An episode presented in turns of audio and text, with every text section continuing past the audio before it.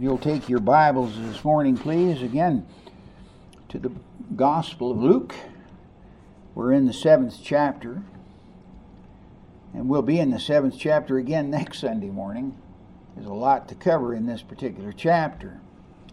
We've looked at uh, Jesus' healing of the centurion servant there as we began the chapter, and then we looked last week at the Jesus' compassion on women. There's two women that are affected here. The first, first one had to do with her, uh, her, she was a widow who lost her son, and they were carrying out carrying him to the uh, uh, sepulcher when uh, Jesus interrupted the party and raised the son and gave him back to his mother. And then we ha- also have the, uh, this expression of loving gratitude that is expressed by a sinful woman on Jesus there as he dined in the home of a Pharisee.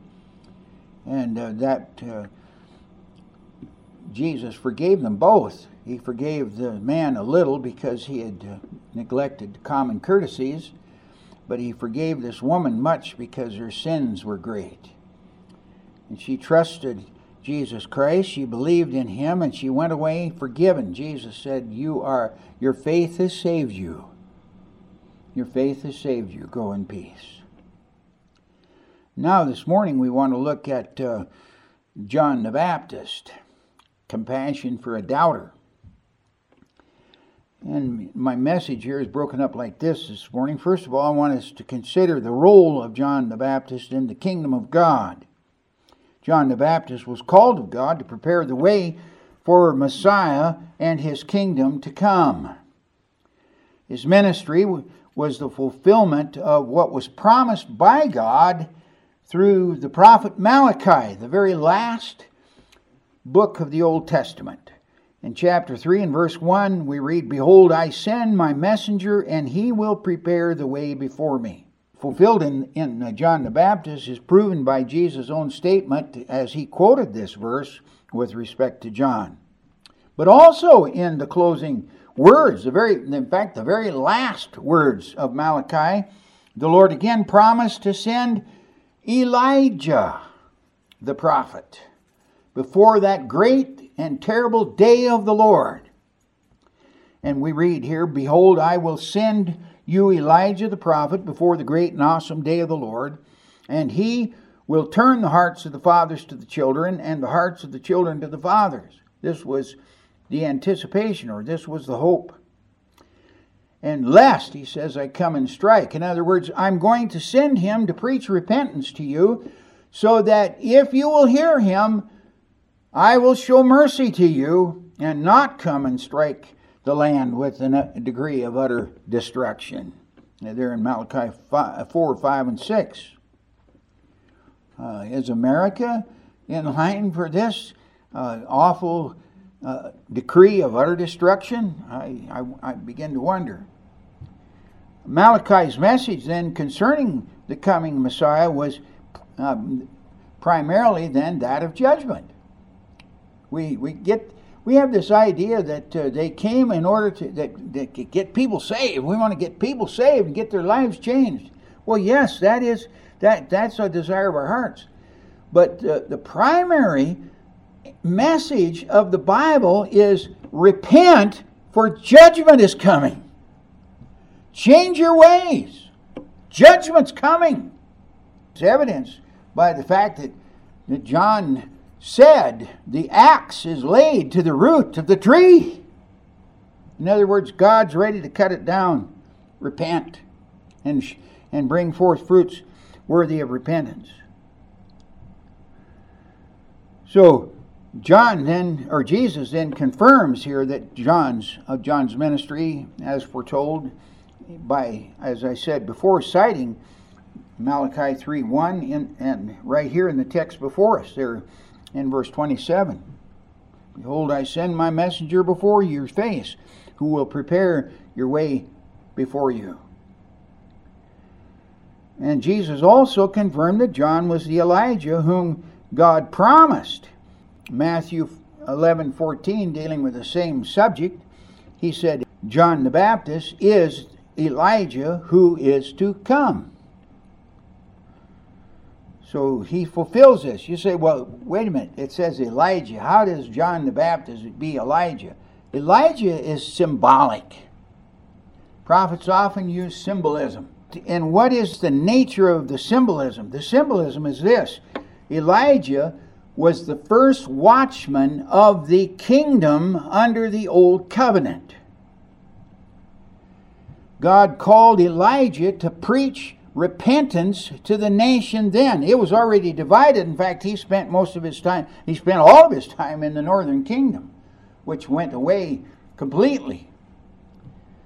But he preached to them repentance and called them to quit worshiping false gods, to start trusting the God of heaven, and to keep the covenant that he had made with them.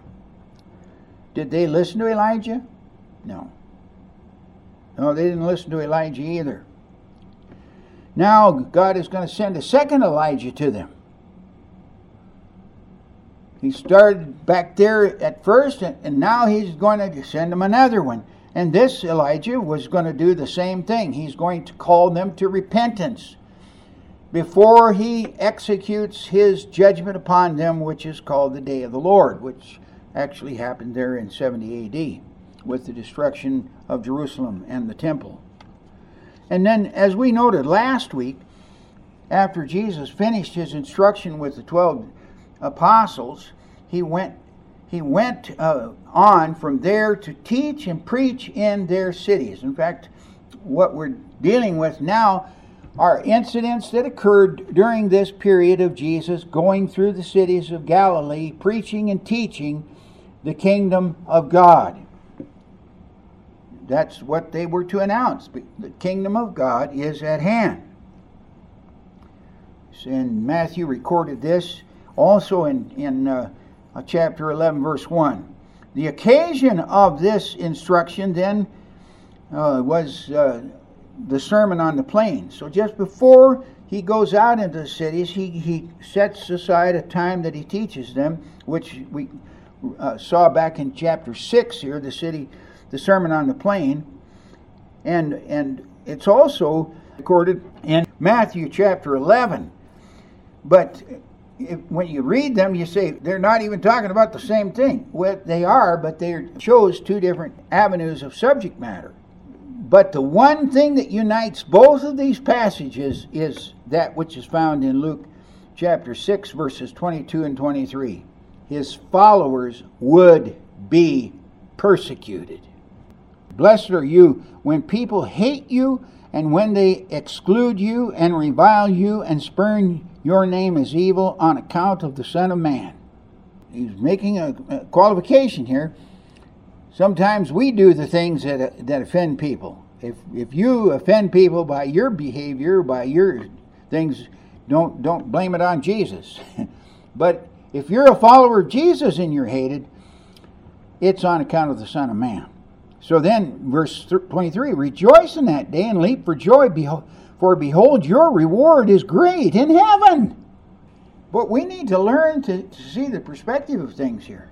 We may go through a period of very discouraging, troubling, heartbreak, trials, difficulty, but if we do it with trust and faith in the Lord Jesus Christ, He says your reward will be great in heaven.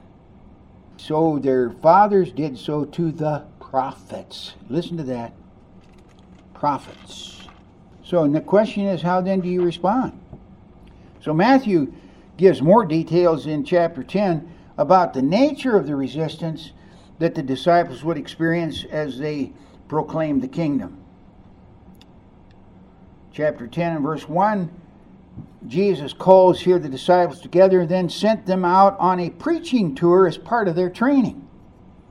After some initial instruction about their approach and conduct, which we see there in verses 5 to 15, he warned them that they should expect persecution there in verses 16 through 25. Nevertheless, they should be fearless in the face of it because their mission was critical to the judgment of their persecutors. And also, the Father had promised to protect and to watch over his servants. there in, in verses 26 through 33. The proof that we are in a spiritual conflict is seen in these words in Matthew 10, verses 34 to 39. Do not think that I have come to bring peace on earth. I have not come to bring peace, but a sword. Whoever does not take up his cross and follow me is not worthy of me, and whoever finds his life will lose it, and whoever loses his life for my sake will find it. So, this war here is over the kingdom of God that he was introducing into the world through the coming of Jesus Christ. A kingdom that would be in opposition to the kingdom already in the world, the, wor- the kingdom of the world. And that's the whole idea of the persecution. We represent the kingdom of heaven. The world is operating under its own standards. They don't want the kingdom of heaven in, interfering with their kingdom. So they're going to fight against it. That's the problem. And sadly, that was the Jewish leadership of Jesus' day. They were part of Satan's kingdom. You say, What? How do you know that? Well, Jesus' own words. They said, God's our Father. And Jesus said, No, God is not your Father. If God were your Father, you would receive me. No, your father's the devil, and the lusts of your father you do. He was a murderer from the beginning, abode not in the truth. He's a liar and the father of it. And you are too. That's the problem here. They're the ones that put Jesus on the cross. Let the Romans do it, but they did but they were the ones behind it. So then this brings us to the second thing, the, the principal issue, which is the kingdom of God we, when you know we we get we have this idea that Jesus is just for seeing how many people he can get saved out of the world, and uh, uh, for himself. No, that's not that's not what it is all uh, all about. Now it involves that, yes, but the principal thing that the scriptures emphasize is the kingdom of God, bringing the kingdom of God into the world could really spend some time on it, but I just want to emphasize this one point. This is the principal issue. Israel failed in this matter by failing to trust in Yahweh and faithfully live out their covenant duties to God. And then, due to their failure, God purposed to bring in the true Israel, Jesus Christ, at the proper time. He said, Now my time has come and he would then establish the kingdom of God in his first coming, fulfilling uh, Psalm 2, where God says, Yet have I set my king upon my holy hill of Zion. And then perfecting that kingdom at his second coming, in which he will renovate the world and return it to its pristine glory in the first created order. Matthew 23 also confirms this judgment and condemnation of disobedient Israel. That was Jesus' last words before he went to the cross, there recorded in Matthew, uh, and where he rebukes these apostate leaders. And he charged them with hypocrisy because though they claim to revere the prophets, notice the prophets,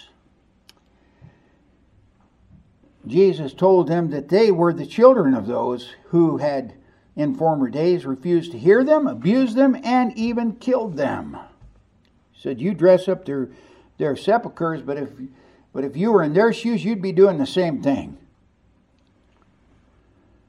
So they would treat Jesus then and his followers in the same way they treated the prophets.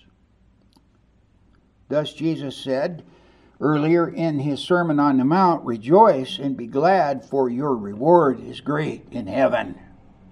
For so they persecuted the prophets who were before you. And we saw that also there in his Sermon on the Plain. Then he concludes there in uh, Matthew uh, chapter 23, back into chapter 23, he concluded his rebuke of the scribes and the Pharisees with an interesting comment. He said, This is verse 32, chapter 23, 3, verse 32.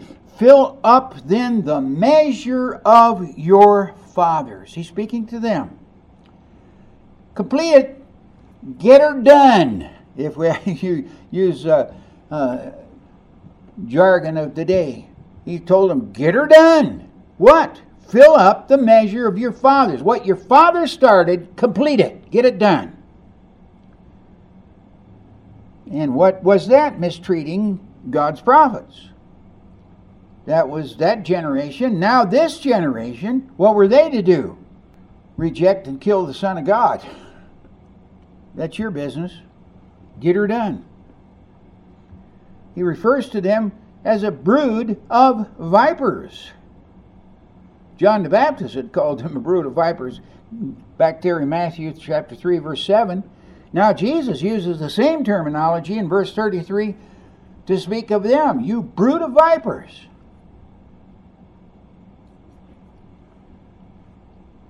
And for their for their treatment of them. And then he said, Truly I say to you, all these things, that's verse 36, all these things, the judgment due, will come upon this generation. And it did, 70 AD. So the prophet John then was now experiencing this treatment.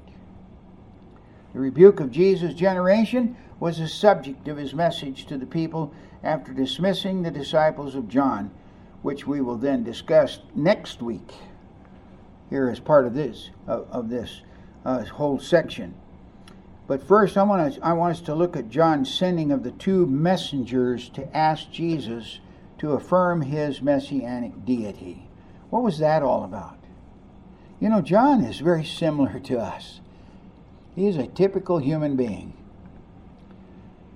Luke introduced the story here uh, in beginning with verse 18 here of John chapter 7 by noting that, that the disciples had uh, heard, then came and reported to John all these things. Read that there in verse 18. They, and what does that refer to? It refers here to the response of the people to Jesus raising the dead son of the widow of Nain. Uh, what do we read that concluding that? It says, verse 16 says, Fear seized them all when they saw this. This crowd that came out uh, with the mother and saw Jesus raise this widow's dead son, fear seized them all, and they glorified God, saying, A great prophet has arisen among us, and God has visited his people. And this report about him spread through the whole of Judea and all the surrounding country. The whole of Judea. And I think uh, the idea here is to include uh, all of Jewry. It's not just Judah, it's Jewry. And all the surrounding country. And the disciples of John reported these things to him. What we're hearing is the people are saying God has visited his people. A new prophet has, has arisen. And so then John calls two of his disciples to him, and he says, You go to Jesus and ask, Are you the one who is to come, or shall we look for another? Now, that's a strange question in light of the report that they have just given. You go ask Jesus, Are you truly the one? Remember, John is the one God called to be his forerunner, to prepare his way. So now he's uh, received this report here, apparently with some skepticism. I've got some questions here about this. I don't understand. And why? I think it's because of John's situation. He's in prison. Verse 19, we have this curious inquiry Are you the one who is to come, or shall we look for another? So, what provoked it? The miracle of the raising of that boy should have been enough to convince John and everybody else that this was Jesus, the promised Messiah. But John is scratching his head. He's having some issues. So now he's going to send disciples to find out what is going on. Some have suggested that the question was not John's. that the disciples themselves were the ones having the problem, and that John's faith was strong enough that it prevented him from surrendering to doubt. So rather than give this question for himself, he sent his disciples to ask Jesus so that Jesus could tell them, Yes, I am the true Messiah, to strengthen their faith.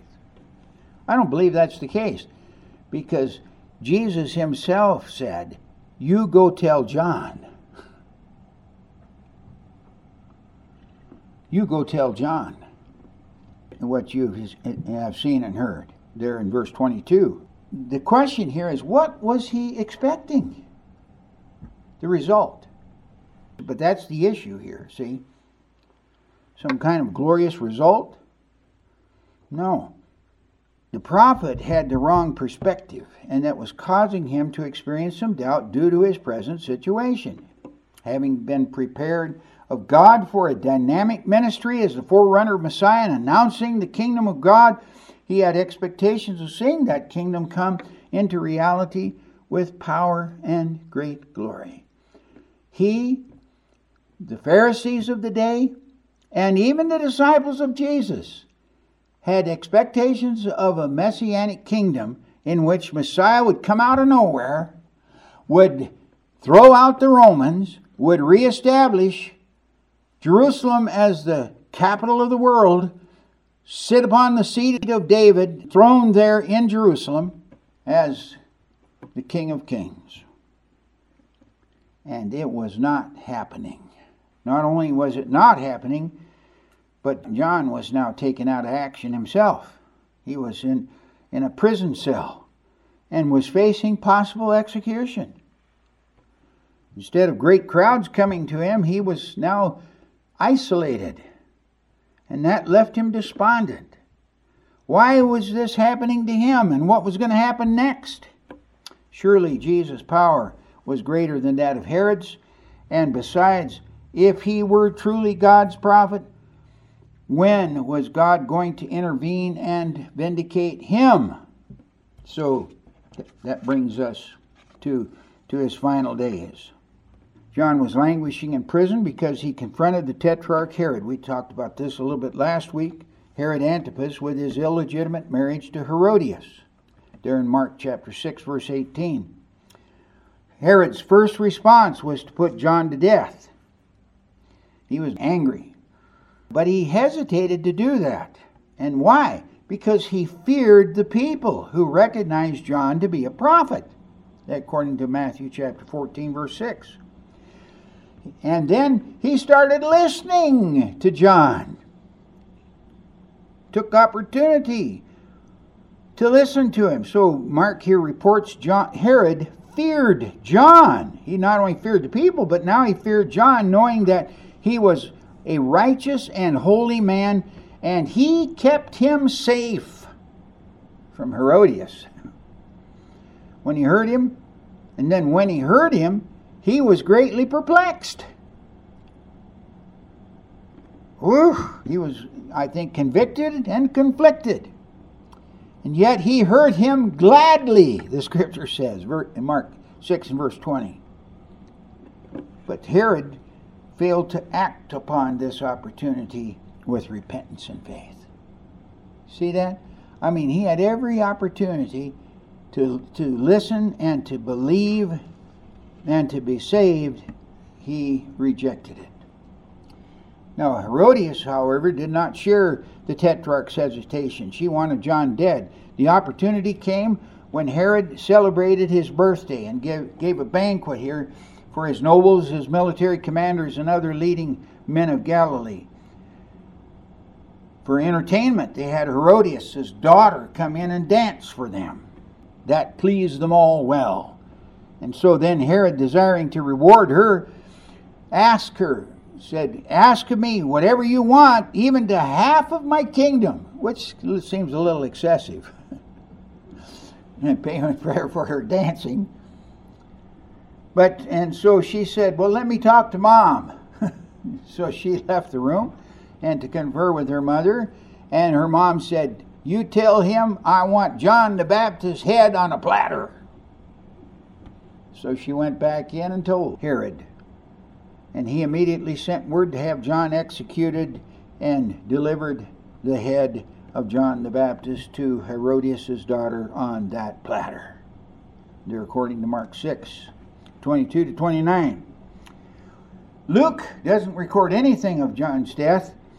He doesn't even mention him again until the ninth chapter when Jesus asked some of his disciples who, who the people thought John was. That's the famous passage there in which uh, uh, Jesus asked, then, Who do you say that I am? And Peter said, You are the Christ, the Son of the living God. And Jesus said, You're right, Peter, and on this rock I'm going to build my church. But what did the people think? Some thought he was John the Baptist, some Elijah, some other prophet risen from the dead.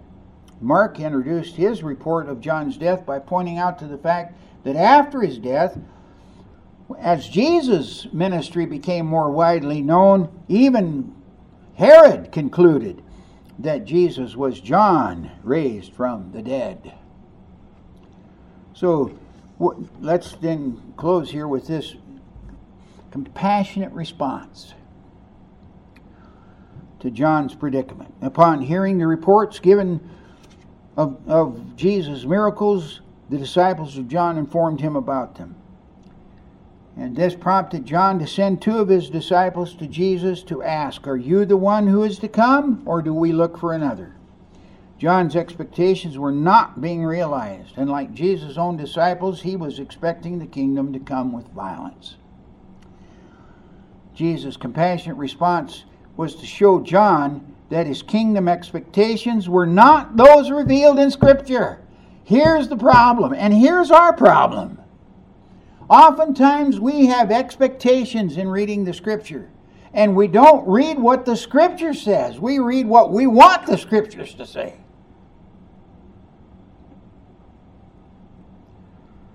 And the, the fact is, which was clearly revealed in Scripture, including Malachi's closing book. Judgment was about to fall on Israel for their covenant violations. It had to precede the establishment of the kingdom in its final glory. And that would be consummated until the end of this present age. What Jesus came was to begin this age, this age, and then there's an age to come. This age is the age of preparation. The age to come will be the final and inauguration of the kingdom in all its glory. So his miracles then were the sole evidence at that early stage that Jesus was the one promised not as being a warrior, but as being compassionate. What these miracles did was, in effect, they were reversing the curse placed on the old world. They were reversing the curse. So we read here, he healed many. See, these the disciples came to him. They asked him. John, Jesus didn't say anything. He rather said, "Hey, come with me. I'm going to show you something." And according to verse 21, in that hour, in that hour, he healed many people of diseases, plagues, and evil spirits, and on many who were blind be bestowed sight. Many.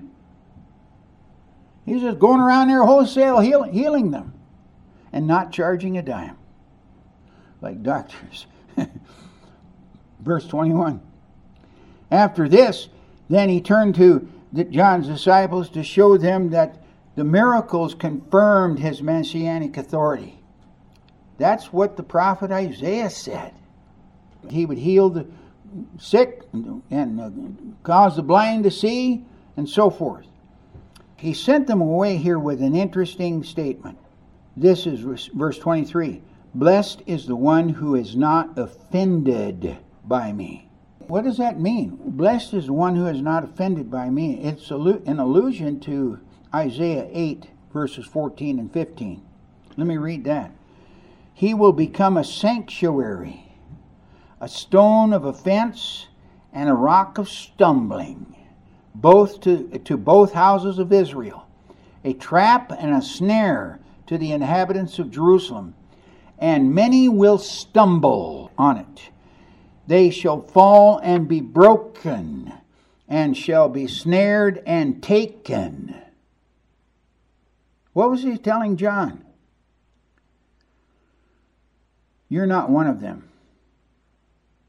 You're blessed. You're a blessed one who is not offended by me. You're not going to be one who is caused to stumble by this rock of offense. And you shouldn't be either if you know Jesus. Jesus was aware that his message was difficult for some to accept, and since, especially since Jesus didn't fulfill all their messianic expectations of his day, he was still the Messiah. Now, let me conclude with two quick lessons. Number one, beware of conclusions based on appearances that may blind you due to your faulty expectations. What do you want God to do for you? What do you expect that He will do for you? I've, I've had to struggle with this myself. The story of John the Baptist illustrates this important truth. We must not draw conclusions based on appearances.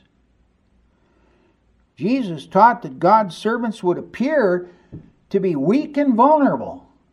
To the world, our appearance is as sheep amidst wolves. Verse 16. However, in reality, we're warriors. Indeed, we're conquering and victorious. We should expect conflict and opposition. But we're more than conquerors through Christ, according to Romans 8, verse 37. Do you believe that? You say, I don't feel like one. Uh, don't don't look at yourself. Don't look at your circumstances. Look at the scriptures. Believe what God said. You may not see the victory, but you're in the middle of the battle. And one of these days you will see it. We see the same kind of comparison over there in the book of Revelation. Here's the seven seal scroll there in the uh, fifth chapter of Revelation. Nobody's worthy, and John's crying his eyes out. Said, no, "How come nobody's worthy to open the scroll, to loose its seals?" And one of the elders taps him on the shoulder and says, "Look at the Lion of the tribe of Judah. He's worthy." And John says, "Where?" And he looks over there, and what did he see? Not a lion, a slaughtered lamb. Verse six. See, God gives us the victory through Jesus Christ. Thus, we, we are to be steadfast, immovable, always abounding in the work of the Lord because we, do, we, we know that our labor in the Lord is not in vain. 1 Corinthians 15 57 and 58. Secondly, suffering as designed by God has a glorious purpose. We'll see its purpose realized in the full consummation of the kingdom. That's why Jesus said, Great is your reward in heaven, not now. The despair of John is typical of believers throughout history. Job illustrates this. God's own testimony of Job was that there was none like him on the earth, a blameless, upright man who feared God and turned away from evil. Job 1, verse 8. Initially, Job rightly responded to the tragedy of loss and pain into which he was cast. He said to his wife, The Lord gave and the Lord has taken away. Blessed be the name of the Lord. And in all this, Job did not sin or charge God with wrong. Job 1 21 and 22. However, after a while, the prolonged suffering with no end in sight began to have its effects, and questions began to plague him. Where was God in this? Why was he silent? Why was he doing nothing to relieve his, his predicament? And the author of Hebrews then addresses this condition of prolonged suffering as necessary to sanctification. And God did come to Job, spoke to him personally. but it was necessary for his sanctification.